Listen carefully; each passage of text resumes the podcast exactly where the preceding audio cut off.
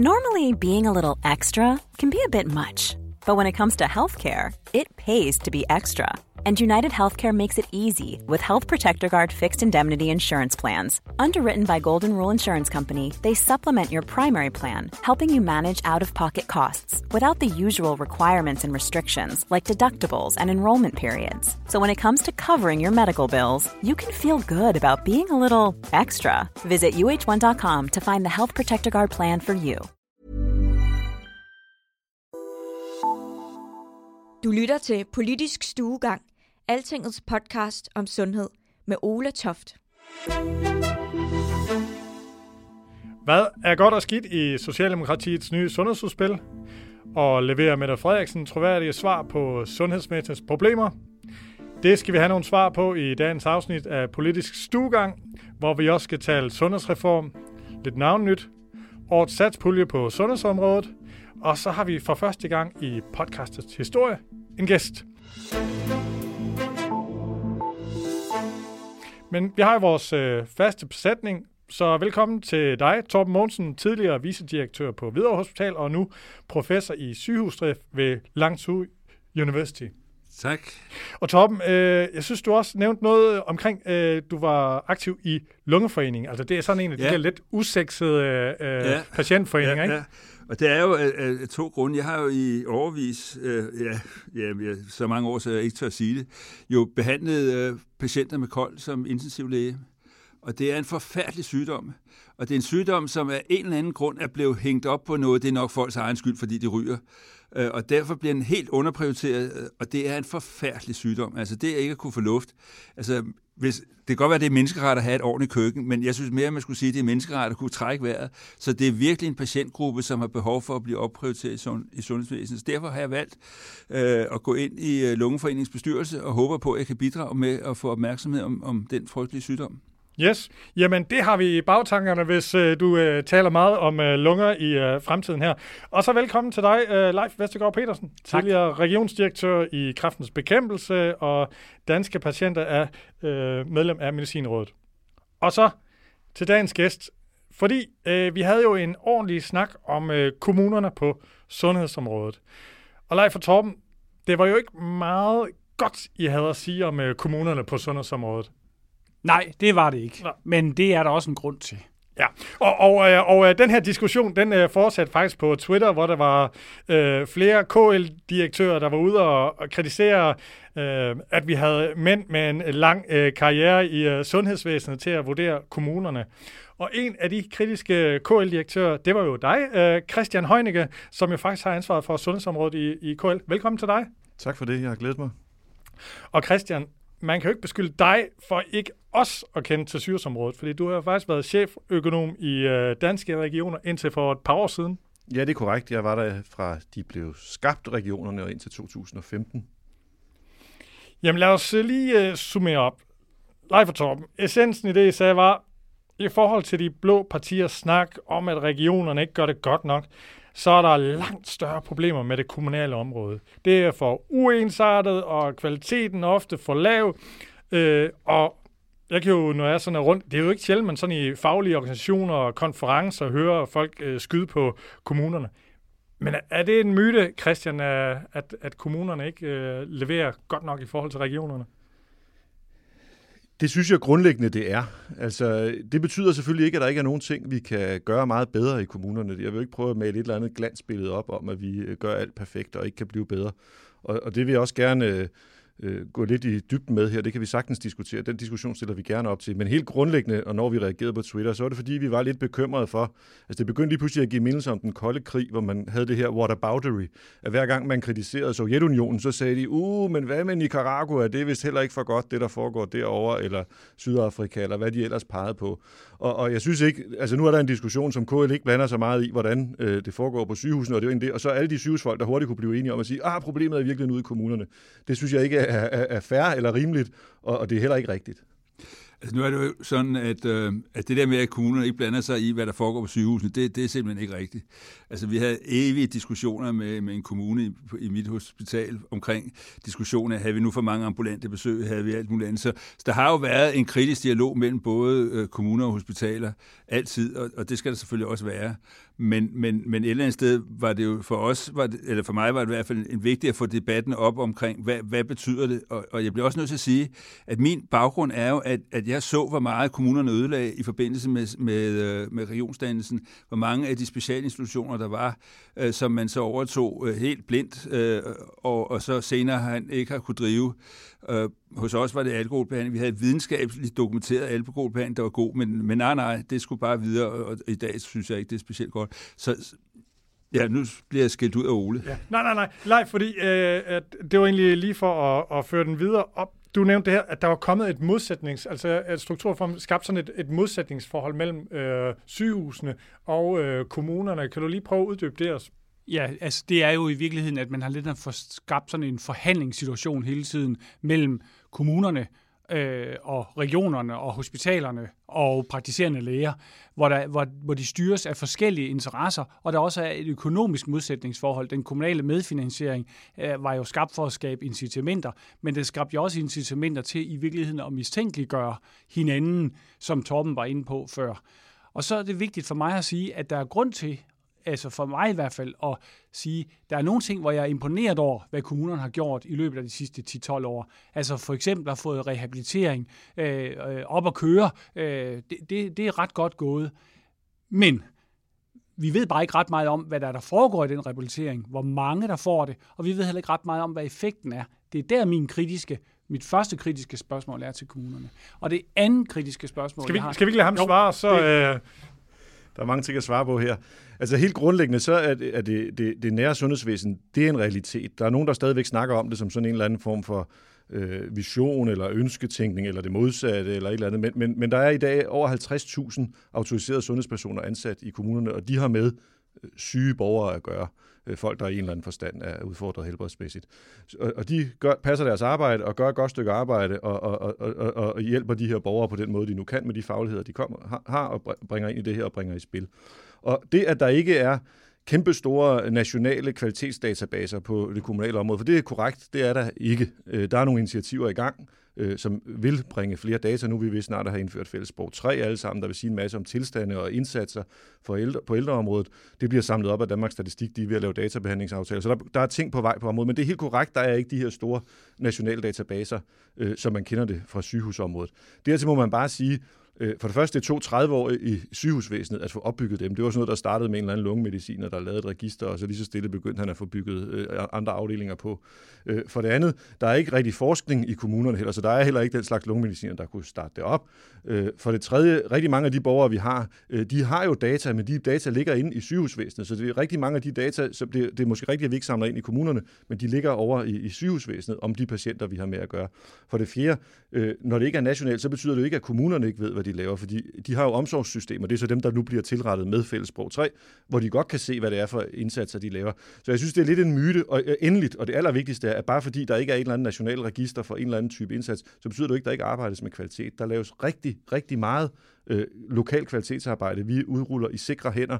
Der er nu 18 kommuner, der er med, som handler om, hvordan undgår man tryksår, hvordan undgår man faldulykker, øh, som er kvalitetsarbejde, og hvor der også sker dokumentation, men det er dokumentation ofte på en whiteboard, fordi det er den måde, man bedst kan få det ind i kulturen, ind i ledelsen på den enkelte afdeling. Så der er masser af godt kvalitetsarbejde, men det er rigtigt, der ikke er så mange nationale registre.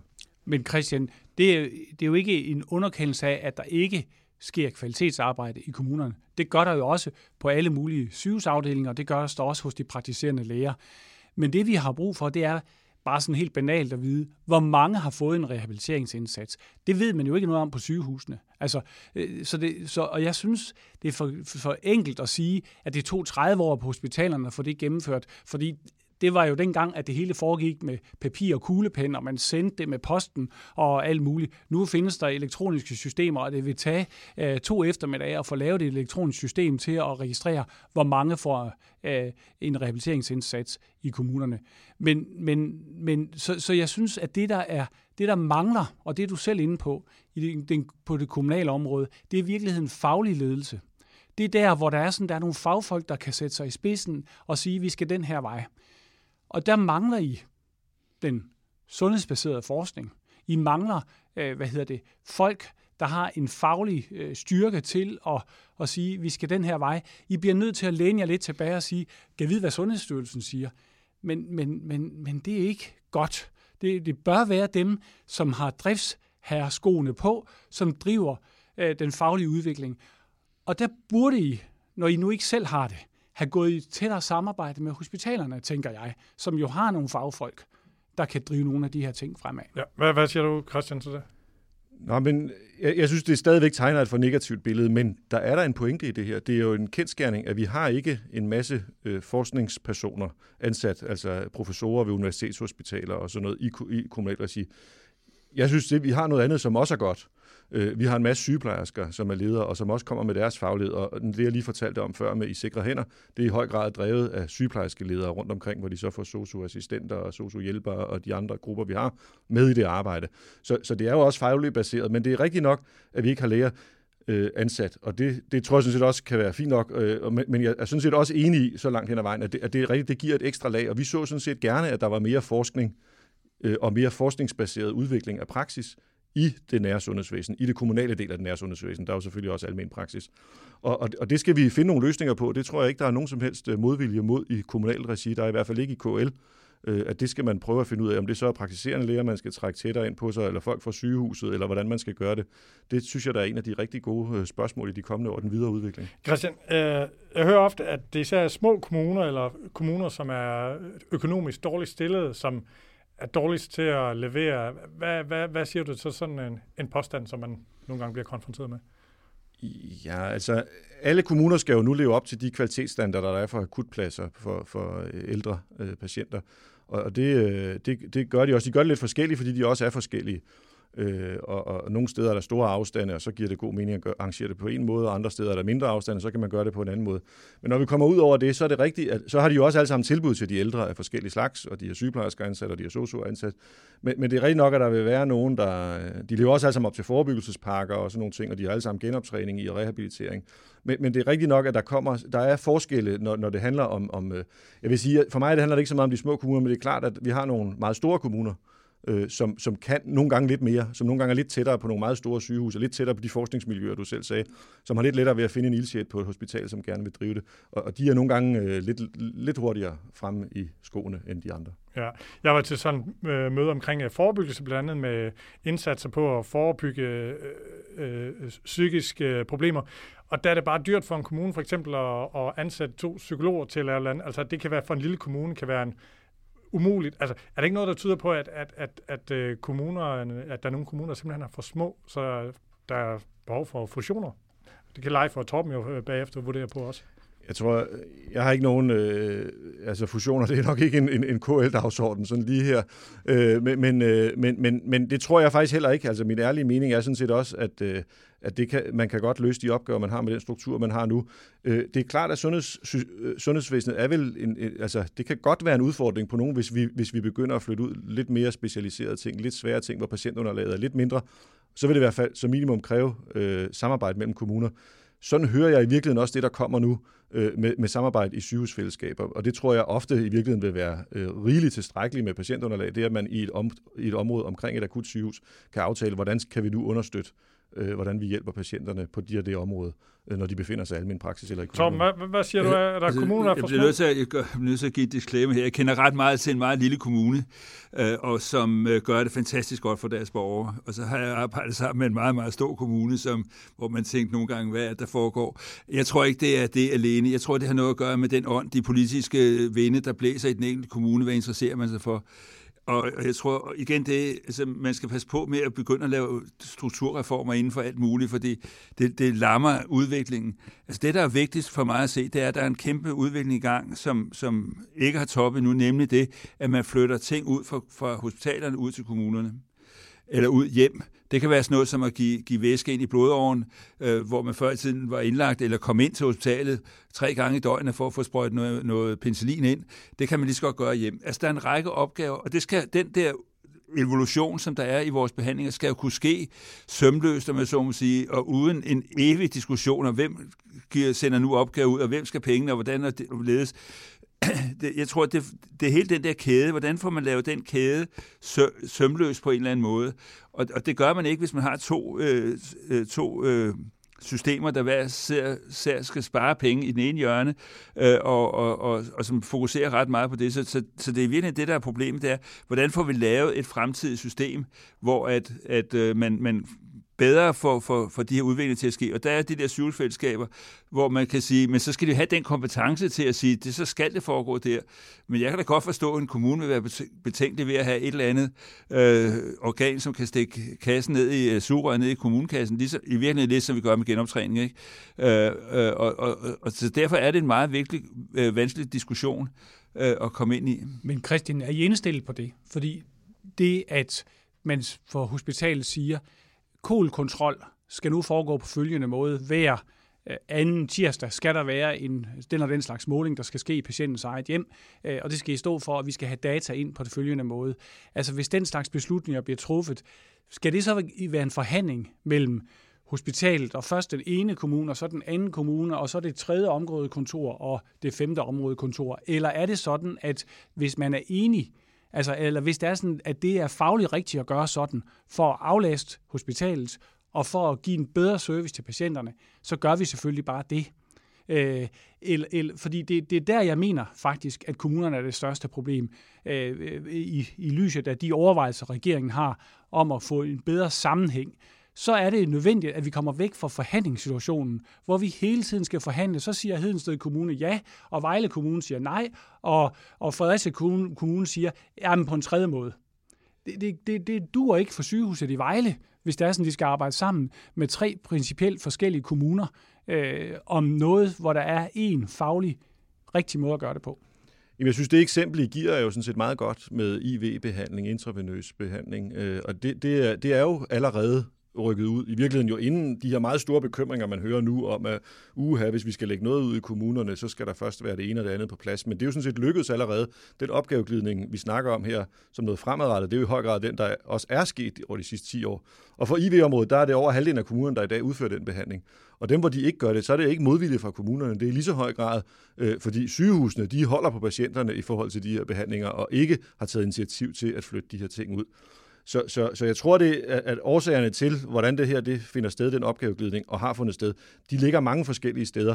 Men du spurgte også om, hvorvidt vi egentlig var klar, og svaret er, at, at øh, det er der en meget stor parathed til i kommunerne. Man er godt klar over i kommunerne, at sundhedsområdet på mange måder er anderledes end, end, end socialområdet. At der er nogle andre krav til kvalitet og evidens, fordi der er noget andet, der er muligt. Man ved mere, hvad er faktisk det rigtige at gøre. Og det er klart, hvis vi kan sige, at nu er det fornuftigt at flytte den her konkrete opgave ud, så må vi finde ud af, hvordan det kan gøre, og ikke, ikke, ikke stille en masse spørgsmål, der, der forhindrer, at det kommer til at ske. Altså Christian, når vi også nu har de her to sygehusfolk, noget jeg har lagt mærke til, det er, at regionerne og lægeforeningen, de, de timer op sammen mod øh, KL eller andre, der ønsker at flytte noget ud fra, fra, fra sygehusene. Er det lægeforeningen, der driver fagforeningspolitik, du ved det her med at aldrig at afgive øh, øh, områder? Jeg vil ikke, altså deres motiver, det tror jeg ikke, jeg vil spekulere i, men jeg vil godt sige her, at jeg synes egentlig, det, der er en lille smule hyggeleri i det, når man snakker om det. Det var det, jeg lidt var inde på. Altså lige pludselig er det meget farligt at snakke om det her med det nære sundhedsvæsen og opgaver, der skal flyttes ud. Og det er reelt det, der er sket øh, i de sidste 10 år, at man i udbredt grad har flyttet opgaver. Det har man i psykiatrien, og det har man i somatikken. Øh, man har, fordi man har sparet på hospitalerne eller omlagt arbejdsgange, jamen, så har man skubbet patienterne ud, og de har fortsat haft behov for behandling, og det er derfor, at, at, at, at vi har den her opnormering, jeg fortalte om før, hvor vi nu er over 50.000 autoriserede sundhedspersoner. Men, så der har man altså ikke været så bekymret for det, når man bare selv kunne beslutte, men nu lige pludselig bliver man meget Nej, bekymret. men Christian, prøv at høre. Min bekymring er, at vi skal kunne fortsætte den udvikling. Og der er områder, som vi simpelthen ikke får flyttet hurtigt nok, fordi vi er i den der forhandlingssituation hele tiden. Og hvor der er sådan, at der kan sidde en læge i Vejle og sige, det her, det kan faktisk godt lade sig gøre. Men så kommer der en forhandling, og han næsten ikke opgiver, hvordan er det, jeg skal få truffet en beslutning. Hvis det var sådan, det er en enhedsorganisation, vi havde i en eller anden forstand, så kunne man sige, nu skal vi altså gøre sådan og sådan øh, her i vores område, og så prøver vi af, om det er godt eller skidt, og, og, eller rettere sagt, vi ved måske, det er godt, fordi de har gjort det samme øh, op i Aalborg, og der kunne vi se, at det virkede rigtig godt. Det er det, der skal, det er det, vi skal have til at fungere endnu mere øh, gnidningsfrit, fordi ellers så drukner hospitalerne i øh, patienter, øh, og, og, til, og det kommer til at skade sundhedsvæsenet, øh, og dermed vores allesammens velfærd. Men, men jeg tror også, man skal passe på med sprogbrugen, fordi nu siger du det, og det er jo det, man hører tit, det, at, hospitalerne skubber patienterne ud. og nu snakker vi ikke om overliggende situationerne i medicinske område, men, men, men generelt er det jo fordi, vi mener på hospitalerne, at behandlingen er bedre for patienterne, hvis man gør det på en anden niveau. Og, og som du siger, mange kommuner er jo også interesseret i at, at gøre noget nyt, og, og, og så det er, jo ikke, det er jo ikke derfor. Og jeg tror heller ikke, man skal sige, at, at uh, lægeforeningens holdning til, om regionen skal være der, har ikke noget med det nære sundhedsvæsen at gøre. Fordi jeg tror, alle er klar over, at det nære sundhedsvæsen er der. Men det har noget at gøre med selve organiseringen af det. Og der er det det der med, som, som Leif også er inde på, at, at at hvis man har 12-14 kommuner, hvordan sikrer man så, så at man, man får lavet en ensartet holdning øh, i, patientbehandlingen fra, fra det enkelte hospital? Det er det, der er, den, der er fremtidens øh, opgave.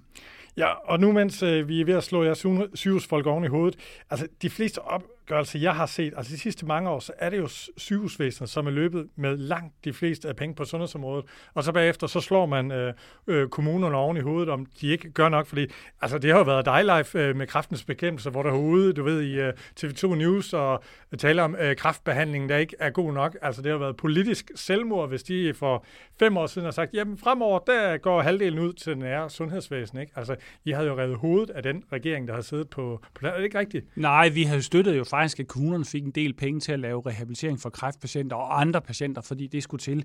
Men jeg vil sige, at det, der er forudsætningen for, at man kan flytte penge, er jo, at man flytter opgaver med, og forudsætningen for, at en lungemediciner vil være med til, at kontrollen af kolpatienterne bliver flyttet, er jo, at han er sikker på, at det foregår på den måde, som skal til for, at det foregår godt og sikkert for patienterne.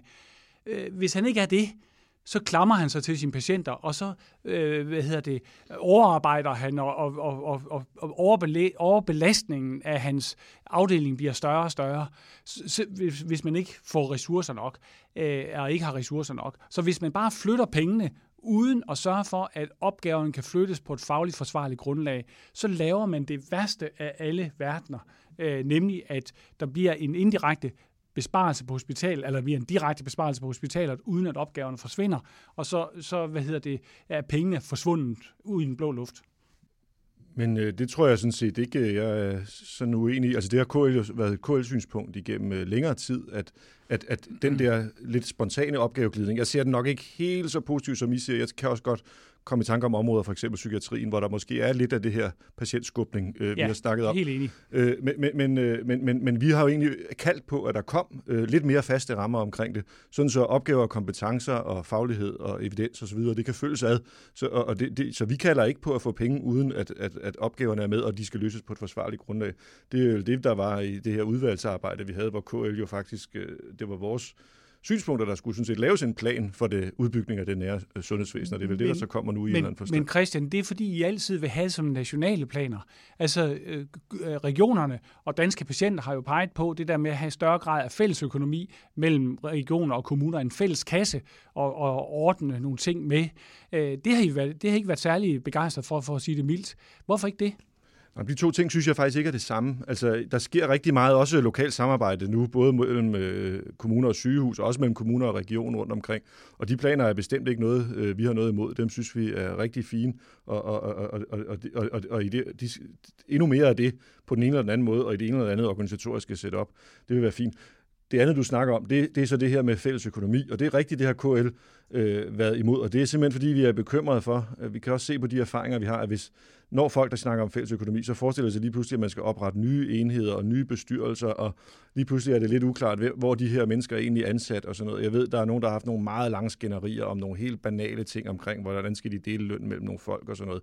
Og, øh, så, så det er vi egentlig ikke så optaget af. Vi synes, det er fint at putte penge ind i det begge to, og så få tingene til at køre, men det der med at skabe nye organisationer, det er tit det, jeg hører nogen sige, det er vi ikke så vilde med. Men, men I synes jo, den her, øh, de her sygehus, øh, sundhedsfællesskaber lyder spændende, og det lugter der rigtig meget af fælles øh, budgetter på tværs af sygehus og, og kommuner. Det er der ikke nogen af os, der ved endnu. Det, vi har ikke set det udspil. Så... Nej. Men det er fordi også KL kan blive klogere. De synes nemlig, at det er fornuftigt, og det er jo fornuftigt at have en fælles øh, kasse, og så man kan træffe beslutninger, som man ikke skal forhandle hele tiden. Det er jo det, der faktisk er øh, løsningen, sådan at, at man ikke kan hedensad sige, at vi har lige lukket budgettet, så vi kan kigge på det igen om halvanden år.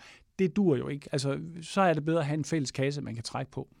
Altså Christian, nu kommer også lige med en påstand her. Altså, alle er enige om, at samarbejdet mellem sygehus og kommuner, det skal være øh, bedre. Øhm, både for at skabe sammenhæng, men også for, at flere de skal behandles ud fra sygehusene. Og, Men hvem har så skylden for, at det ikke er sket? Altså Lykke, han, han sagde jo, at nu skal der ske et eller andet, fordi man må også på et tidspunkt have noget utålmodighed. Og der kom jeg sidste gang til at sige, at regioner har jo foreslået de her fælles budgetter. Øh, det afvist øh, KL. Og for et øh, par år siden, der var der øh, KL-medlemmer, som stemte nej til en fusion mellem øh, KL og danske regioner, for ligesom at skabe noget synergi. Og det var KL, der kom med, hvad var det, fire mindretalsudtalelser i det her udvalg for det nære sammenhæng af sundhedsvæsen, der netop skulle finde nogle svar på de her problemer. Er det ikke kommunerne, der har nej-hatten på i forhold til at prøve at få et mere integreret sundhedsvæsen? Nej, det kan jeg ikke genkende. Altså, der er masser af rigtig gode, spændende samarbejder mellem kommuner og sygehuse rundt omkring. Øh, og der er også taget store nationale initiativer. Jeg nævnte før øh, kvalitetsstandarderne for akutfunktioner. Øh, og nu har vi lige kommet med en stor rekrutteringspakke, som vi også snakker med regionerne om nu her. Så, så der sker masser af sundhedspersonale. Så der sker masser af, af spændende ting, men, men øh, altså, Nej, ja, så det, det kan jeg simpelthen ikke genkende det der. Jeg mener, vi har et, øh, generelt et godt samarbejde. Det er blevet meget stærkere, det er blevet meget større, det er blevet meget mere omfattende. Vi har efterspurgt, at vi får lidt fastere rammer om det, så vi kan få økonomi og opgaver til at følges ad. Øh, det kan have mange forskellige former. Øh, det var man imod i det udvalgsarbejde på det tidspunkt. Nu er der noget, der tyder på, at alle Folketingets partier egentlig synes, det skal man gøre på lidt forskellige måde, men det synes de egentlig, man skal gøre. Så der synes jeg egentlig, vi var lidt foran vores tid måske.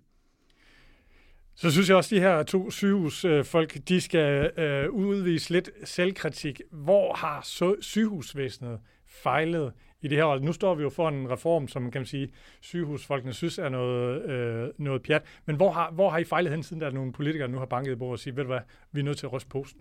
Tom? Jamen, så vi har ikke været gode nok til at få den dialog, som vi jo har haft i det der samarbejdsudvalg, hvor kommunerne er repræsenteret, hvor almindelig praksis er repræsenteret, hvor hospitalerne er repræsenteret, til at køre, øh, køre øh, sømløst. Og jeg, jeg, jeg bliver også nok nødt til at sige, at, øh, at øh, at mange hospitalsansatte vurdering af fagligheden i kommunerne har været urimelig øh, negativ, øh, fordi der er, der er mange dygtige folk ude i kommunerne. Vi så det specielt i forbindelse med, med udflytning og genoptræning. Så selvfølgelig har vi også fejlet øh, i kommunerne, men, men på hospitalerne. Øh, på hospitalerne. Men, øh, men, men, og så er det det, og, og det bliver jeg også nødt til at, at give lidt ret i, det er jo, at, at nogle gange bliver der lavet hovsaløsninger, hvor der sker en flytning af en behandling, øh, af spar, simpelthen for at få sparekravene opfyldt på hospitalerne. Og det er ikke altid, og det, det er bestemt ikke hensigtsmæssigt, fordi det, det skulle være en mere naturlig evolution, så havde det gået lidt nemmere. En kort øh, selvreflektion. Jamen, øh, regionerne og hospitalerne har været alt for meget optaget af at tage sig af øh, antallet af patienter og leve op til ønsket om mere produktion, øh, fordi mere produktion gav flere penge. Øh, øh, I stedet for at se på, øh, at de havde et meget, meget vigtigt ansvar for sundhedstilstanden i et område, og dermed øh, på et meget tidligt tidspunkt var være aktiv medspiller i forhold til kommunerne, og sådan set også at tage det ansvar, der er ved en, en almen praksis, som hvis vi ikke passer meget på, falder fra hinanden på grund af, af mangel. Det har man overset i regionerne alt for meget. Men, men det er bare vigtigt at sige, at det, når vi siger, når jeg siger, at kommunerne har nogle, er en del af problemet, så, så er det bare for at understrege, at man ikke skal tro, at ved at man fjerner regionerne, har man løst problemet. Det har man ikke. Altså, der er masser af problemer på det her sundhedsområde, og man skal bare være opmærksom på, at, at alle løsninger har en virkning og en bivirkning. Og der er altså nogle bivirkninger i den måde, kommunerne er skruet sammen på på sundhedsområdet og relationerne til hospitalerne, der ikke er taget højde for, øh, øh, hvis man ikke passer rigtig meget på. Det bliver spændende at se, at det bliver, bliver løst. Men nu har jeg skrevet ind i mit manus, at hvis øh, stemningen på det her tidspunkt er blevet alt for dårlig, øh, så skal vi kritisere øh, nogen, som I er enige om at kritisere.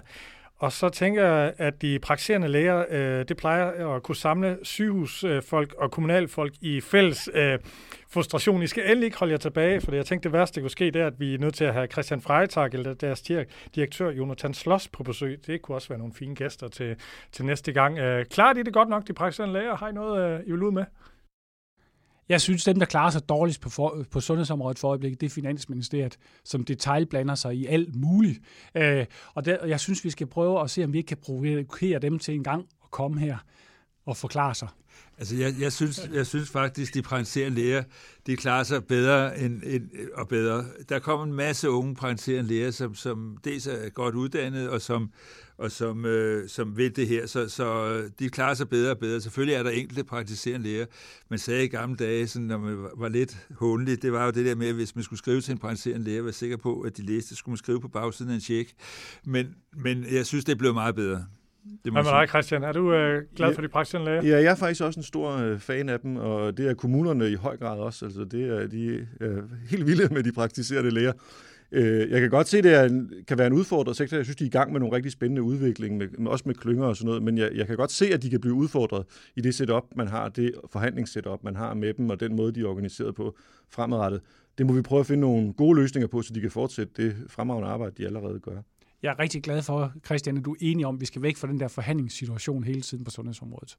Yes. Ja, jeg tror ikke, vi fik uh, talt greb nok om PLO, til de uh, kræver uh, adgang her uh, næste gang, men det kan jo være en anden gang, vi uh, finder på det. Men jeg synes, vi kom frem til nogle uh, konstruktive uh, ting sammen med dig, uh, Christian Heunicke. Det kan være, du kommer på søen en gang, når, I har, uh, når der er kommet en reform. Hvis der kommer en reform, hvis Lykke vinder valget, så den bliver gennemført, så kan det være, at vi uh, ses igen. Gerne.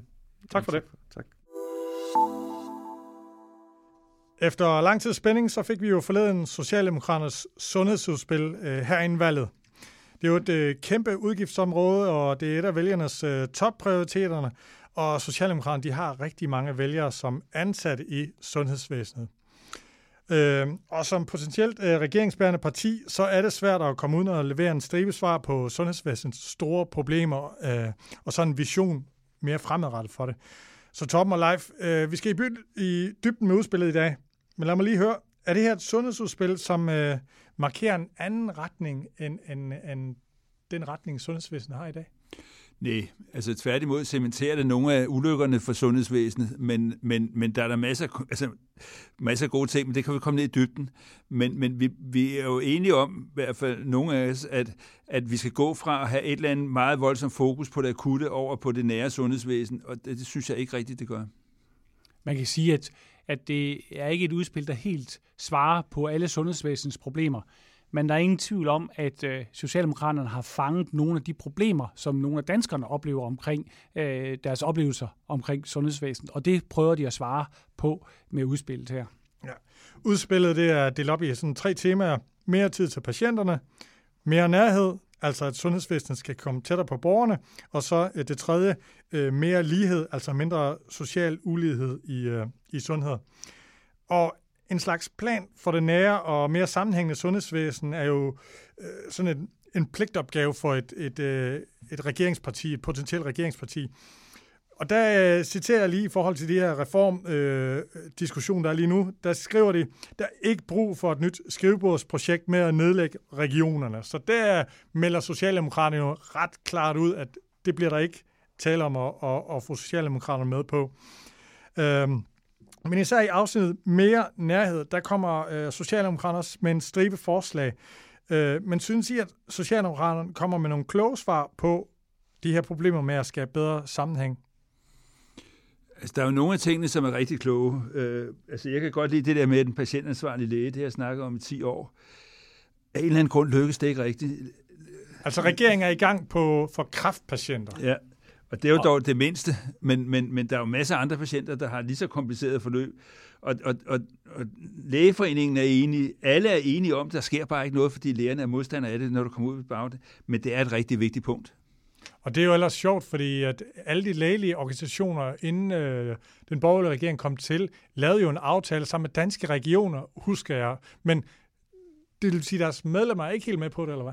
Ja, medlem, jeg tror ikke på, medlemmerne er inde på det. Altså, vi forsøgte virkelig med, med et langvarig proces, og det lykkedes ikke. Øh, det bliver jeg nødt til at indrømme, og, og, fordi lægerne var ikke interesseret. Even when we're on a budget, we still deserve nice things. Quince is a place to scoop up stunning high-end goods for 50 to 80% less than similar brands. They have buttery soft cashmere sweaters starting at $50, luxurious Italian leather bags, and so much more. Plus, Quince only works with factories that use safe, ethical, and responsible manufacturing. Get the high-end goods you'll love without the high price tag with Quince. Go to quince.com/style for free shipping and 365-day returns. Jeg tror, der er, der er lidt forskellige erfaringer rundt omkring i landet med hensyn til at få patientansvarlig læge på plads, og man kan sige, at det er sådan set sådan, at regionerne er fanget af aftalen, de har indgået, så i 2019 skal de i gang for alle patienter. Øh, forskellen er nok, at regeringen har en ambition om, at det skal være 90 procent. Socialdemokraterne siger, at det skal være alle patienter. Øh, der synes jeg, de går for, for langt, Socialdemokraterne, fordi det, det vil ikke være for alle patienter, altså det, at, at der, der bagefter kan rapportere, at vi oplevede en patientansvarlig læge, øh, så får man løbende et problem. De kobler også, de udvider også ordningen med, at man også kan bruge sygeplejersker. Hvordan ja. stiller jeg i forhold til det? Det er uheldigt. Altså sygeplejersker er ganske, ganske udmærket, men det svarer lidt til, at, at, øh, at du, du vil gerne have en bestemt bankrådgiver. Det skal gerne være en bankmand, og ikke en eller anden tilfældig kontorassistent i banken, der er ansat. Og på samme måde skal det også være øh, på hospitalet. Det skal være lægen, der er den patientansvarlige læge. Det betyder ikke, at sygeplejersker ikke kan lave meget af arbejdet også, men, men det, du i sidste ende vil gerne vil have svar på, det er det, de svar, som lægen kan give. Og, man bliver også nødt til at sige, at der er altså patienter, som ikke har behov for en patientansvarlig læge. Hvis du kommer ind og har en lungebetændelse, kommer ind klokken 8 om aftenen og har en lungebetændelse, og det ser godt ud klokken, klokken 12 næste formiddag, så behøver man altså ikke have en patientansvarlig læge. Det står også i udspillet, at det kun er for langvarigt kompliceret, øh, skal vi lige have med. Men øh, så nævnte det her med nærhedshospitaler. Det har jo været fremme, og I... Øh, øh, rigtig mange har kritiseret det, øh, men nu kan man sige, går de ligesom i detaljer med, hvad det er. Ikke? Altså det er sådan et udvidet, kalder det kommunalt sundhedshus med regionale sygehusfunktioner, og det skal drives øh, med fælles økonomi mellem øh, den pågældende region og så kommunerne rundt om. Det lugter der meget af, af sammenhæng og, og, og sådan noget. Hvad, hvad tænker du om det nu, når I ser det? Og de, de skriver faktisk også, hvilke sygehusfunktioner, der kan dreje sig om. Det er jordmoderkonsultationer, scanninger, dialysebehandlinger, øh, diabetesbehandlinger, behandlinger og operationer, som allerede i dag foretages ude for sygehusene i speciallægepraksis. Og så at Sundhedsstyrelsen skal lave sådan en katalog over gode eksempler på, og så kan man lokalt bestemme, hvad giver mening at trække ud sådan. Hvad, hvad siger det? Er, det? er det okay så, eller er der stadigvæk noget juks? Nej, det er fint. Det, er det var fint. faktisk det, vi sagde, da ja. vi snakkede om det øh, for to måneder siden, at vi sagde, at det er sådan her, man skal lave det, hvis man vil lave nærhedshospitaler. Problemet var, at, at for to måneder siden var der en opfattelse af, at der skulle laves øh, store hofteoperationer eller store knæoperationer der. Og det, det, var, det var det, der var mange, der reagerede imod, men, men det var det helt tydeligt, hvad der er tale om her. Ja, og, og der, der, man kunne da også overveje at flytte nogle af det, der, der i dag hedder ambulant kirurgi, øh, fra sygehusene ud til sådan nogle centre. Altså, så, så, så hele den der idé, øh, den, er, den er da fin, og, og man kan jo kigge for eksempel på Nakskov. Øh, deres sundhedscenter, de laver rigtig mange af de ting, de laver ovenikøbet også kemoterapi fra, fra patienterne fra Næstved, så, så der er der masser af ting, men, men ordet nærhospital var forkert. Hvis de bare havde kaldt det sundhedscenter, så ville de ikke løbe ind i de problemer, de var. Og, og så... Øh i forhold til øh, det her løft af det, af det nære sundhedsvæsen, så nævner de også, at der skal være flere udgående akutfunktioner fra sygehusene, altså til de her kommunale akutpladser for ældre. Er det ikke også noget, kommuner har efterspurgt i mange år?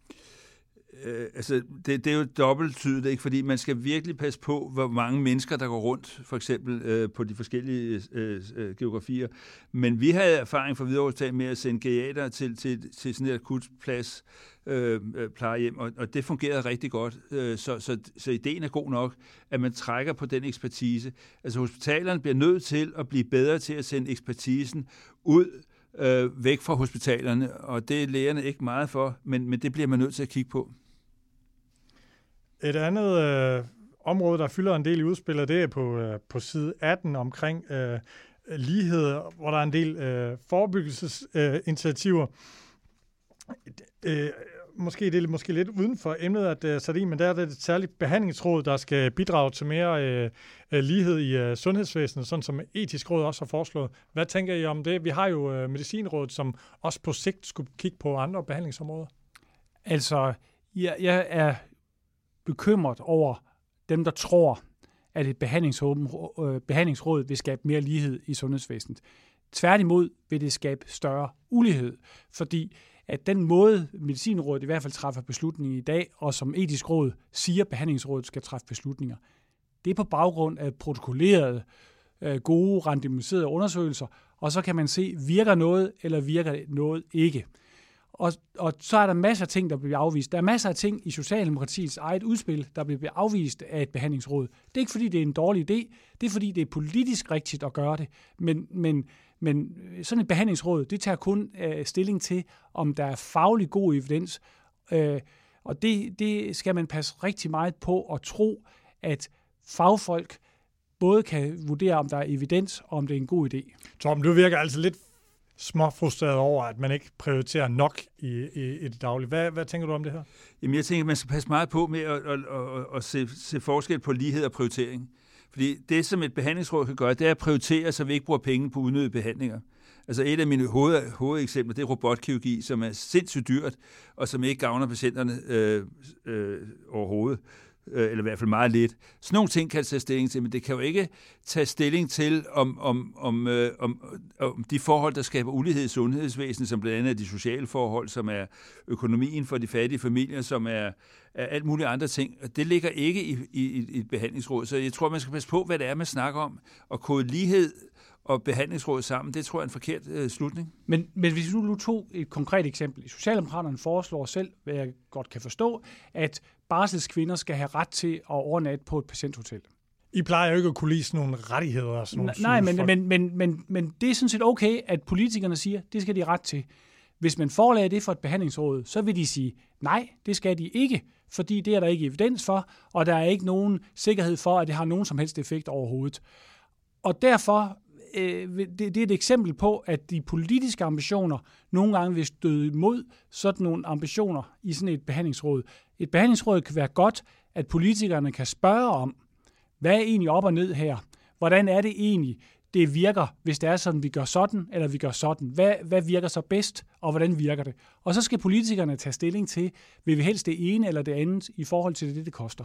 Men og, og, og det, man skal huske, det er jo, at der er jo meget andet end evidens i et sundhedsvæsen. Der er jo også servicen, den service, man leverer. Og, og der, der er jo fuldt legitimt, at politikerne ønsker en, en, en højere serviceniveau, øh, end man kan skaffe evidens for, også er, er, er eksakt gavnlig for børnedødeligheden for eksempel. Ikke? Så, så, så der er jo ikke noget galt i, at politikerne ønsker. Og, men, men, men hvis, hvis vi skal op igennem et behandlingsråd, som jo forudsætter, at man bruger evidens, så vil rigtig mange ting, som der siger, blive blive kvalt i fødslen. Der er vist også noget med de der lægehelikopter, som politikerne jo virkelig elsker, at de kommer aldrig ud og flyve igen, hvis de fik en tur igennem øh, øh, sådan et... Nej, hvis de blev prioriteret og, øh, i forhold til, hvad vi ellers kunne bruge pengene til, så vil lægehelikopterne falde. Og det er fordi, vi ikke fanger, at det vi også gerne vil levere, at sundhedsvæsenet også skal levere, det er tryghed. Øh, Øh, og derfor, derfor vil, vil er evidensen ikke tilstrækkelig til, at, øh, at det er en god idé med lægehelikopter, fordi vi kan redde flere liv på andre måder. Og, og der kan man sige, der, der kommer og der kommer evidensen jo også ud i vanskeligheder, ikke? Fordi, hvordan finder man ud af, at man kan redde 10 menneskeliv øh, ud af alle de menneskeliv, der bliver behandlet i sundhedsvæsenet? Det er fantastisk svært at finde gevinsten for den enkelte patient, og der er tryghed noget, der betyder noget. Så hvis man gerne vil have en lægehelikopter, så, så er det jo politisk fuldt legitimt at sige det, uafhængig af, at man ikke kan, kan øh, sige, at det vil redde så og så mange menneskeliv eller et eller andet, fordi det giver noget andet, det giver en tryghed. Men det er i hvert fald noget, hvor kan man sige, politikerne på tværs, i hvert fald langt de fleste, at det er noget, vi vil have, selvom øh, det er noget, siger, vi har. en del regionsrødder øh, faktisk siger, ved du, at vi vil gerne have haft nogle flere ambulancer i stedet for. Ja, og, og det der er meget politik i også. Ikke? Og, og det er jo fuldt legitimt, øh, fordi der er jo, det, er jo, det er jo derfor, at politik er jo ikke en faseliste, man kan køre igennem computer og sige, det, det er det, vi vil. Det er jo fordi, man har nogle følelser, nogle, nogle holdninger til, til forskellige ting. Men er det, det, det er i den forbindelse, jeg bare vil pege på, at man skal passe rigtig meget på, når man diskuterer om at lave et behandlingsråd, hvad det er, man tror, behandlingsrådet kan gøre. Behandlingsrådet kan alene give råd til politikere. De kan ikke træffe beslutninger selv, og de kan ikke afvise noget, øh, og så kan politikerne ikke bruge penge på det. Selvfølgelig kan politikere, og bør politikere, de bør netop være nogen, der bør, i stedet for øh, det evidensbaserede, at hvad man skal eller ikke skal. Så måske også en af jer, der bare lige kan svare på den her, det her med forebyggende målrettet sundhedstjek for mennesker med særlig risiko for at udvikle kronisk sygdom, øh, eksempelvis øh, diabetes eller kol. Er det ikke noget med, at, at det her med helbredstjek, at der er evidensen ikke knivskarp, og der er endda eksempler på, at, at at folk får det værre af helbredstjek. Jo, og den er, det, altså, der er vist et eller andet forsøg i Æbeltoft, som skulle have vist en vis fordel, men jeg tror, at de andre forsøg har vist, at det ikke gavner noget som helst. Og, øh, og jeg tror, man skal passe meget på med at, at gøre folk mere syge, end de er. Øh, så, så, så det, det tror jeg ikke på, det der, fordi det, det men, men igen, det, hvis man ønsker det politisk, så må man jo tage det. Man skal bare vide, hvad det er, man gør. Ja, det er jeg enig i, Torben. Men jeg tror også bare, man skal være opmærksom på her, øh, øh at, at, at det der forsøg i Æbeltoft, det viste resultater, sådan som jeg er informeret om det. Det viste, og, øh, men, men det, der var sagen der, det var, at det var den praktiserende læge, der stod for det. Og de andre undersøgelser, der var der øh, sygeplejersker på et hospital, der stod for det forebyggende helbredstjek. Og der er altså forskel på, hvordan det virker, hvis det er sådan, du laver en forpligtende aftale med en tilfældig sygeplejerske på et hospital, eller med din egen læge, hvor du aftaler, jamen jeg, det kan jeg godt se, det skal jeg gøre noget ved det her. Øh, så jeg, det, vi altid skal passe på i sundhedsvæsenet, det er, at vi tror, at konteksten er ligegyldig. Det er den bestemt ikke. Kontekst og relationer betyder rigtig meget for, hvordan det går patienter. Yes. Uh, en anden uh, ting, der bliver foreslået, det her med treårsundersøgelse hos uh, egen læge, at det omlægges til hjemmebesøg fra en sundhedsplejerske. Er det noget, I har stærke holdninger til? Nej, jeg synes, det lyder underligt, det må jeg sige. Uh, jeg synes, at der er jo ikke noget, der tyder på, at at de familier, der har det svært i forvejen, ikke bliver fundet og fuldt af sundhedsplejersker. Så jeg synes, jeg synes det er en underlig, øh, øh, hvor, hvor det kommer ind. Jeg har ikke nogen stærkere følelse for det. Men det kunne godt være, at det var en fornuftig ting at afvikle det hos de praktiserende læger som rutinemæssigt, og så i virkeligheden bruge pengene mere og kræfterne mere specifikt til dem, der har særlige behov. Social sygeplejersker foreslås der også til at støtte de, øh, de mest udsatte borgere, øh, altså de skal være på, på sygehusene. Ja, vi har god erfaring med det øh, i, i øh, Region Hovedstaden. Vi har haft det i, på Hvidovre Hospital i mange, mange år, fordi vi havde mange ven, patienter, som havde vanskelige forhold i forbindelse med HIV-epidemien. Så, så jeg kan kun anbefale det. Det er, det er fantastisk godt, men det har vi jo i forvejen.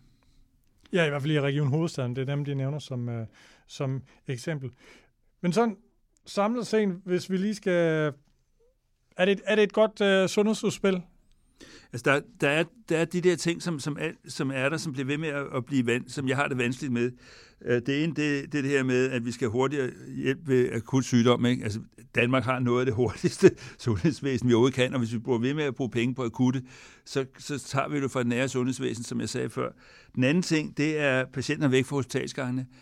Jeg tror ikke personligt på, at vi nogensinde kommer væk fra, at de og så har vi overbelægning. Det, det, det er simpelthen voldsomt, voldsomt dyrt, og, det, og så, så oftest er det altså heller ikke, vi har det. Og den tredje ting, som, som også er sådan en af de der floskler, undskyld udtrykket, det der mere tid, øh, tillid til de ansatte og mindre kontrol og unødig byråkrati. Det har vi snakket om i overvis, og alle snakker om det, men, men hvor er eksemplerne? Altså, der er jo ingen hospitalsledelse, der er ingen regionsledelse, der er ikke nogen som helst, som ønsker unødig byråkrati og kontrol. Hvor er det henne? Og hvor er den kontrol hen? Altså på sygehusene uh, kontrollerer vi jo ikke enkeltpersoner. Vi kontrollerer, om processerne bliver fuldt. Og, og jeg vil da nødt komme på et sted, hvor man ikke har styr på sine processer. Så, så, så de der floskler der, dem synes jeg godt, man kunne undvære. Hvad med Leif? Hvad er din konklusion på sundhedsudspillet? Jeg synes, at øh, vigtigst, at det svarer på nogle af de spørgsmål, som øh, patienter og pårørende stiller til vores sundhedsvæsen. Og jeg synes også, at de adresserer en bekymring. For eksempel det med de praktiserende læger. Hvad hulen gør vi for at få praktiserende læger nok over hele landet? Jeg synes så bare, at deres svar her er lidt forkert. Jeg, jeg synes jo, øh, det gav mig andet til at tænke over deres udspil. Det forhold, at, at de hospitalslæger, vi uddanner nu, de har ikke nødvendigvis været i almen praksis øh, undervejs i deres uddannelsesforløb. Jeg synes i virkeligheden, at man skulle overveje en model, hvor det som en del af hoveduddannelsesforløbet, at en, en læge, der var på vej til at blive speciallæge, skulle være et halvt år i almen praksis. Altså øh, efter introduktionsuddannelsen, så skulle man være et halvt år i almen praksis. Det vil både gøre hospitalslægerne bedre, og det vil også afhjælpe en del af problemet i almen praksis. Ja. Men Leif og Torben, jeg ved, at I begge to synes, at de har gjort det på en klodset måde, men dybest set, mange læger gider ikke ud i almen praksis, og så kan I pakke det ind i nok så mange. Ja, men, men jeg har ikke noget problem med at tvinge det. Jeg har intet problem med, altså jeg, jeg var jo tilhænger af, at man skulle, altså jeg var meget modstander af, at man reducerede turnustiden fra, fra et andet til et år. Men, men efter at have hørt på Leifes øh, øh, ting, så, så bliver jeg mere med hook på den der med at gøre det til en del af hoveduddannelsesforløbene. Vi er ved at lave en ændring af sundhedsvæsenet, hvor med meget mere fokus på det nære sundhedsvæsen.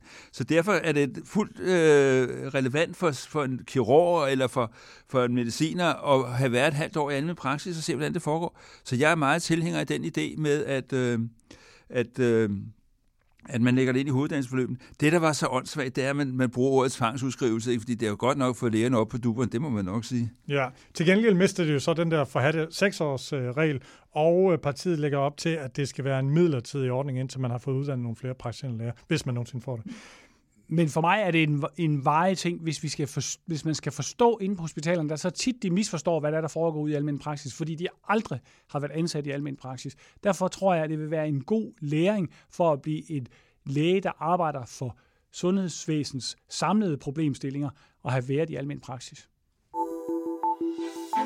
Godt. Vi skal øh, måske også tale lidt om øh, persongalleri. Altså udspillet, det bliver jo sikkert øh, suppleret af et, et, et valgudspil, øh, når det bliver afsat, og øh, der er jo også flere penge i det her udspil. Men altså, hvis vi kigger lidt på persongalleriet, så øh, Rød Blok, de har jo Flemming Møller Mortensen, der er sundhedsordfører, Astrid Krav, tidligere SF-sundhedsminister, nu socialdemokrat, hun er ældreordfører, og så på den anden side, øh, og så har vi Mette Frederiksen, jo, der ligesom skal være øh, modstykket til Lars Løkke, som så har Ellen Trane og Janne Heitmann. Hvor, hvordan, når I ser på de to besætninger, hvem, hvem står stærkest der? Altså nu, nu har Socialdemokratiet jo nogle, nogle stærke personer ude i regionerne, og det har Venstre jo hørt også. Så, så, så, så det, det er meget smalt at kigge på, på, på det. Men ellers synes jeg, at de ligger nogenlunde ens. Altså, øh, det, altså, der er jo ingen tvivl om, at, øh, at, at folk har tillid til Socialdemokraterne, men, men altså øh, sådan, sådan så jeg tror, at det, det ligger nogenlunde ens. Altså. Ja, det du henviser til, det er, at, at de fleste målinger viser, når man spørger, hvem skal er bedst til at sikre et godt ja. sundhedsvæsen, så er der, bortset lige fra en periode i omkring 2001, så peger øh, vælgerne som regel et flertal af vælgerne på Socialdemokraterne. Ja. Men i den, i den indholdsmæssige diskussion, der står Venstre utrolig stærkt ved, at de i virkeligheden næsten har tre sundhedsministre, de kan sætte ind øh, på en gang, nemlig Lars Løkke Rasmussen, øh, Sofie Løde og Ellen Trane det er øh, tre meget stærke øh, personer, der kender sundhedsvæsenet i mange detaljer og mange facetter og, og styrker og svagheder. Og der må man sige, at hvis man kigger over i rød blok, så er de relativt dårligere øh, bemandet, og det er også nogen, der taler med, med en mindre tyngde i rød blok. Og det vil sige, at hvis Lars Løkke får held af at gøre sundhedsområdet til en del af valgkampen, så står Rød Blok svagere, fordi at han kan sundhedsvæsen forfra og bagfra, og har et dybfølt personligt engagement i det her øh, område. Og det øh, bliver svært at hamle op med det. Men spørgsmålet bliver, om der, man folk tænker mere på faden på sundhed øh, for Lars Løkke. Det er jo desværre et problem for, for Lars Løkke Rasmussen, øh, men, men det er rigtigt, at det, det bliver jo spændende at se. Nu øh, vandt han jo sidste valg, så øh, sværere var det jo øh, heller ikke, kan man og sige. han gik tilbage. Jeg mener, han gik ja. tilbage. Ja, ja, ja. Vi skal også have noget øh, navnenyt. Jeg tror, vi har to. Øh, Hjernesagen har fået ny direktør, Birgitte øh, Forkammer. Birgitte har været i mange år været ledende overlæge, øh, neuropsykolog på Rigshospitalet. Hun har gennemført flere forsknings- og udviklingsprojekter og vist fagligt øh, øh, ret øh, øh, respekteret. Er det, væk? er det nogen, øh, kender jeg kender hende? Jeg kender, jeg kender Hysse, som, som hun bliver kaldt. Øh, og jeg underviste sammen med hende i mange år øh, omkring øh, patientsikkerhed, og hun er en fantastisk dygtig og engageret person, så det tror jeg, de kan blive rigtig, rigtig glade for. Jeg tror, hun vil have få ret stor gennemslagskraft i, øh, i offentligheden. Og hjernesagen, der, det er en af de lidt mindre patientforeninger. Hvad, når I hører ordet hjernesagen, hvad, hvad tænker I så? Jamen, jeg tænker på, at, øh, at Jernsagen har været enormt engageret. Øh, øh, den tidligere øh, direktør, som jeg nu ikke kan huske, hvad hedder, men jeg ved præcis, hvem det er, han var, gjorde kæmpe arbejde for, da vi på Hvidovre Hospital fik oprettet den specialiserede enhed for, for, for traumebehandling, som senere også Hammel gjorde øh, i Jylland. Så, så Jernsagen har haft en enorm udvikling i behandling af hjerneskadede patienter, så, så det, det er en, på, på de linjer er det en meget aktiv forening. Ja, og vi står fantastisk godt på det område, for, på grund af den indsats, foreningen har lavet, øh, hvor vi jo startede tilbage i 90'erne på et meget, meget ringe grundlag. Ja. Så en, øh, en patientforening, der har bokset over sin øh, vægtklasse? Det må ja, man sige. Ja, men, men det er også nødvendigt, fordi vi har fået reddet uh, rigtig mange, uh, som var ind i et dårligt liv, til at blive i hvert fald betydeligt bedre liv oven på alvorlig skade. Leif, du havde også en øh, navn, eller hvad? Ja, jeg synes, jeg, jeg har bidt mærke i, at Bedre Psykiatri har fået en ny formand, og de har fået en meget, synes jeg, spændende formand, Knud Aarup, som er tidligere direktør øh, i, i Socialstyrelsen, og, og inden da har været øh, i flere forskellige kommuner, øh, og har gjort det øh, super godt og super spændende. Altså, og øh, der er ikke nogen tvivl om, at øh, det sociale område øh, vil både nyde godt af, men også blive udfordret af Knud Aarup, som kender det her område i bund og grund, og som har en dybfølt engagement i svage og udsatte borgers øh, vilkår. Og når vi nu taler patientforeninger på det psykiatriske område, så er de jo ramt af, at, at de er fragmenteret, og der er alt for mange. Øh, og, men man kan sige, at der er vel to, der træder frem. Det er bedre psykiatri, og så sind, hvor min fornemmelse er, at bedre psykiatri har ligesom trukket af fra de andre de seneste år. Er det jeres øh, vurdering også? Ja, altså det, man hører mindre til sind nu, end man gjorde før i tiden, ja. Men det er jo lykkeligt at have de to øh, øh, organisationer, som jo i virkeligheden har, har, har samme politik og samme formål. Det er klart, at inden for psykiatrien er jo et, et område, hvor man kan have mange mærkelige holdninger i virkeligheden, undskyld udtrykket, og derved kan have fraktioner som, som den der gale bevægelsen, som, som øh, Leif var så venlig at minde mig om. Øh, men, men, men at de har to organisationer, det, det er altså et dårligt tegn for dem. Det er yes. altid en fordel. Altså, jeg tror virkelig, det er psykiatriens svaghed igennem mange, mange år, det er, at man ikke kan blive enige om noget. Altså, øh, hvis man kunne blive, det, jo mere enig man er, jo mere samlet står man, for, øh, står man. Og det betyder også, at politikere, der gerne vil gøre noget for psykiatrien, får nogle relevante råd, som der så er opbakning til. Og det, det betyder rigtig meget. Var det så egentlig ikke ærgerligt, at øh, da Paul Nyrup, han øh, ligesom sagde, nu vil jeg gerne gøre noget på det psykiatriske område, så i stedet for ligesom at prøve at lave en fusion, så laver han så et, et tredje ben, det her psykisk sårbare, eller hvad? hvad? Jeg tror, at, øh, at Paul Nyrup jo kvæg sine families relationer jo har et dybt, dybt følt øh, bekymring for de unge, øh, og, og da han lavede Headspace, øh, øh, og det, det det, det burde måske have været en underorganisation til, øh, til, en, til, en, til en samlet psykiatriorganisation, men, men jeg kan godt forstå det, han gjorde for, med hans baggrund. Men han, blev ikke sådan nogen, han er ikke blevet sådan en, en fælles stemme, som nogen måske håbede lidt på, at du ved, en mester psykiatri eller hvad? Synes I, han er det? Nej, men det, men det, det, det er, øh, har, har måske ikke været hans ambition heller, og måske har det været nødvendigt at starte udefra. Ønsket er bare, øh, øh, anbefalingen er, øh, sørg for at få jer samlet, eller i, i hvert fald få lavet en fælles paraply, og så have nogle, nogle særlige øh, organisationer under paraplyen. Lidt ligesom på kræftområdet, hvor man har kræftens bekæmpelse, og så en lang række selvstændige foreninger, som spiller sammen med kræftens bekæmpelse, og man prøver at koordinere nogle ting og blive enige. På det korte område, der har vi også, at øh, Dansk Folkeparti har været på banen med en øh, medicinuddannelse i, øh, i Roskilde. Og hvad, hvad tænker du om det, Tom, som øh, sygehusmand? Det er det mest åndsvage, jeg nogensinde har hørt. Undskyld udtrykket. Altså, men jeg, jeg er ambivalent over for det, og min ambivalent skyldes, at jeg mener ikke, Københavns Universitet øh, nødvendigvis prioriterer undervisning af medicinstuderende øh, højt nok. Men at lave en uddannelse, en medicinskole, øh, en, lægeskole eller en medicinstudie øh, 30 km fra Københavns Universitet, det, det synes jeg er, er fuldstændig vanvittigt i virkeligheden. Og det koster formue at lave en ny øh, øh, skole. Altså det, man kan sige, det var, at Aalborg havde jo fordelen, da de fik medicinstudiet, det var jo, at de havde i forvejen en uddannelse inden for medicinske ingeniører, sådan så man stort set havde den samme øh, øh, basisuddannelse eller bacheloruddannelse, men, men at lave den i, i, i, i Roskilde, det ville da være helt håbløst. Altså det er så sjovt, men mange gange så sammenligner man Danmark med Hamburg eller sådan store byer rundt omkring i Europa, så siger, hvor mange regioner og hvor mange kommuner skal de have de der. Så man kan også spørge, hvor mange lægeskoler har de de steder. Altså, og det er mærkeligt, fordi hvis man, skal, hvis man skal lave en ordentlig uddannelse, og den skal være forskningsbaseret, så kræver det en betydelig volumen. Man kan godt lave seminarielignende uddannelser øh, for læger, men så er, det, så er det lægeskoler, så er det ikke et medicinsk fakultet, man får bygget op, og det er noget helt andet, man får ud af det. Så det blev et øh, nej tak fra, fra jer to. Næste emne. Vi har fået et øh, satspuljeforlig, og øh, vantro en meget lang øh, liste.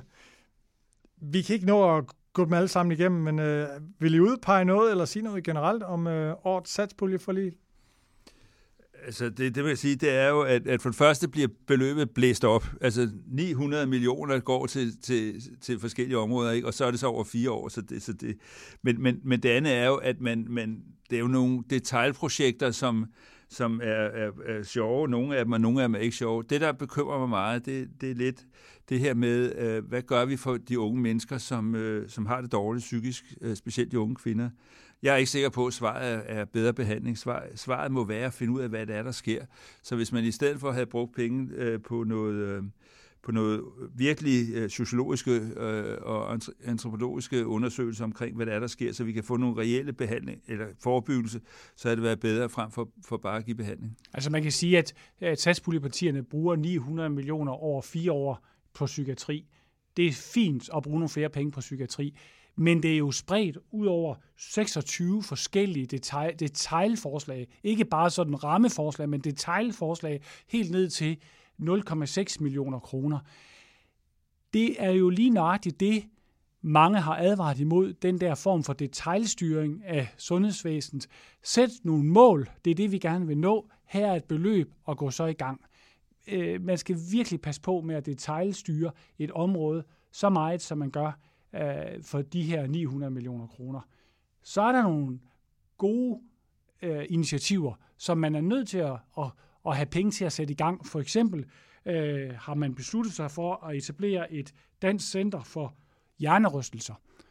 Det er jo rigtig godt, at, det, at der er nogen, der har øje for, at der er et sundhedsproblem her, der til synligheden er voksende i omfang og indhold, øh, og så få lavet et center, der kan prøve at kigge på, hvad der sker her. Den slags ting er fantastisk godt at få finansieret gennem satspulje pengene, men en ordentlig opløftning af psykiatrien, øh, det er da også nødvendigt, men ikke en detaljstyring af den her karakter. Og det, man kan sige, det er jo, at mange af de, de projekter, man så sætter i gang, de har jo problem i det øjeblik, der ikke er flere penge. Men det er jo så der, hvor kommunerne, så de bliver evalueret, og så kan kommunen øh, videreføre dem. Jo, men, men sådan er verden, så god er verden desværre ikke, fordi kommunerne skal jo også prioritere deres beløb, og det er langt fra sikkert, at de ønsker at prioritere det samme. Ikke? Så jeg kan godt forstå, at politikerne har behov for at gøre et eller andet, øh, som de brænder for personligt, men, men, men man må bare finde en anden måde at gøre det på end det her, altså, fordi det virker.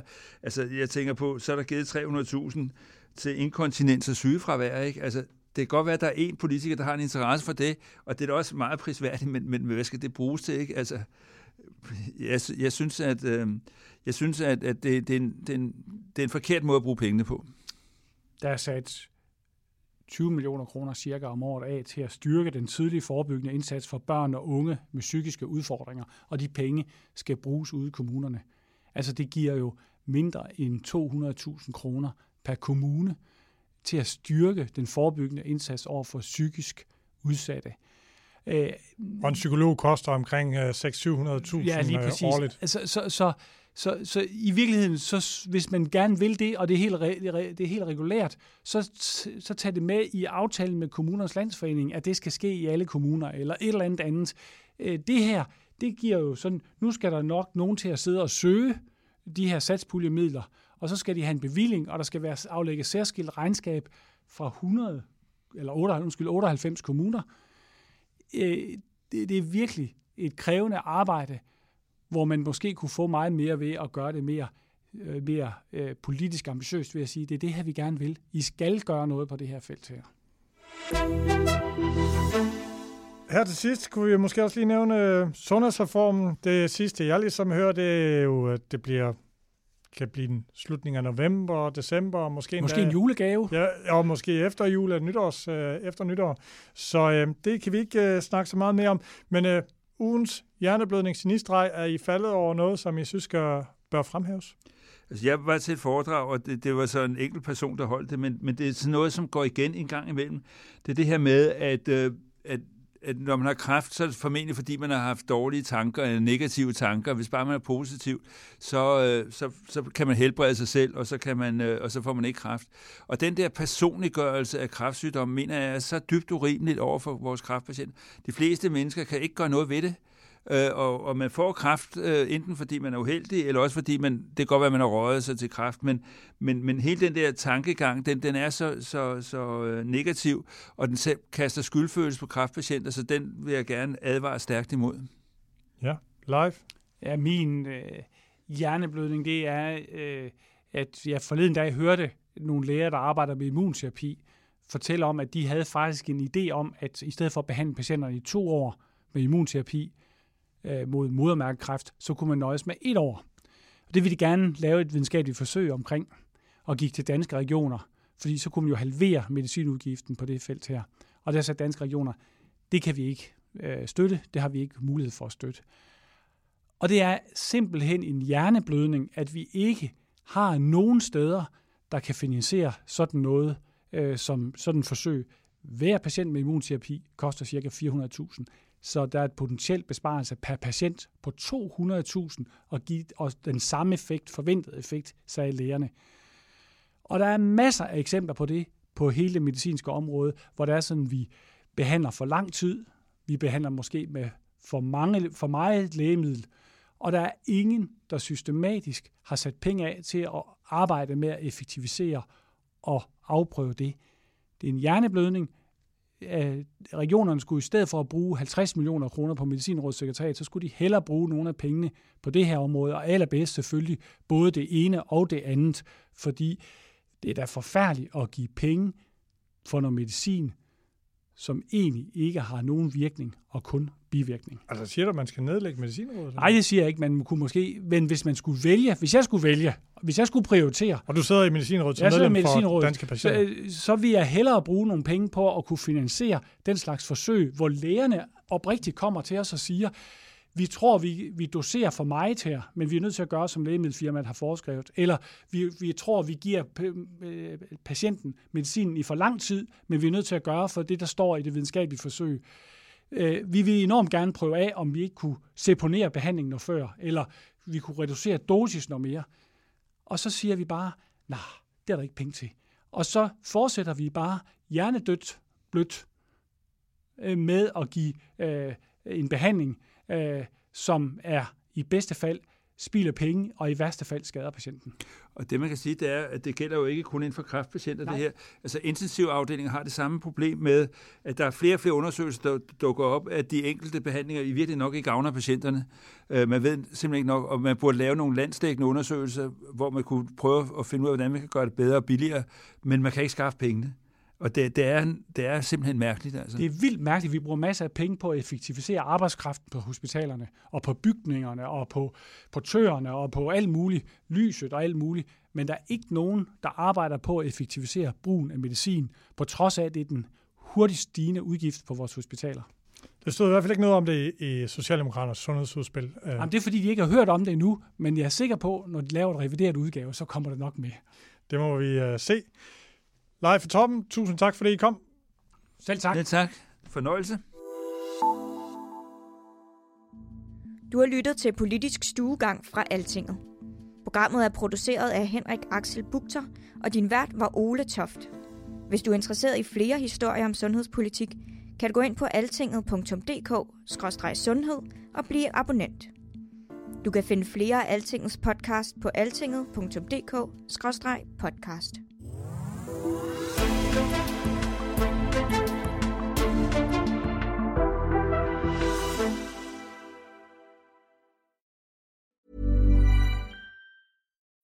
When you need mealtime inspiration, it's worth shopping Kroger, where you'll find over 30,000 mouthwatering choices that excite your inner foodie. And no matter what tasty choice you make, you'll enjoy our everyday low prices, plus extra ways to save, like digital coupons worth over $600 each week. You can also save up to $1 off per gallon at the pump with fuel points. More savings and more inspiring flavors make shopping Kroger worth it every time. Kroger, fresh for everyone. Fuel restrictions apply.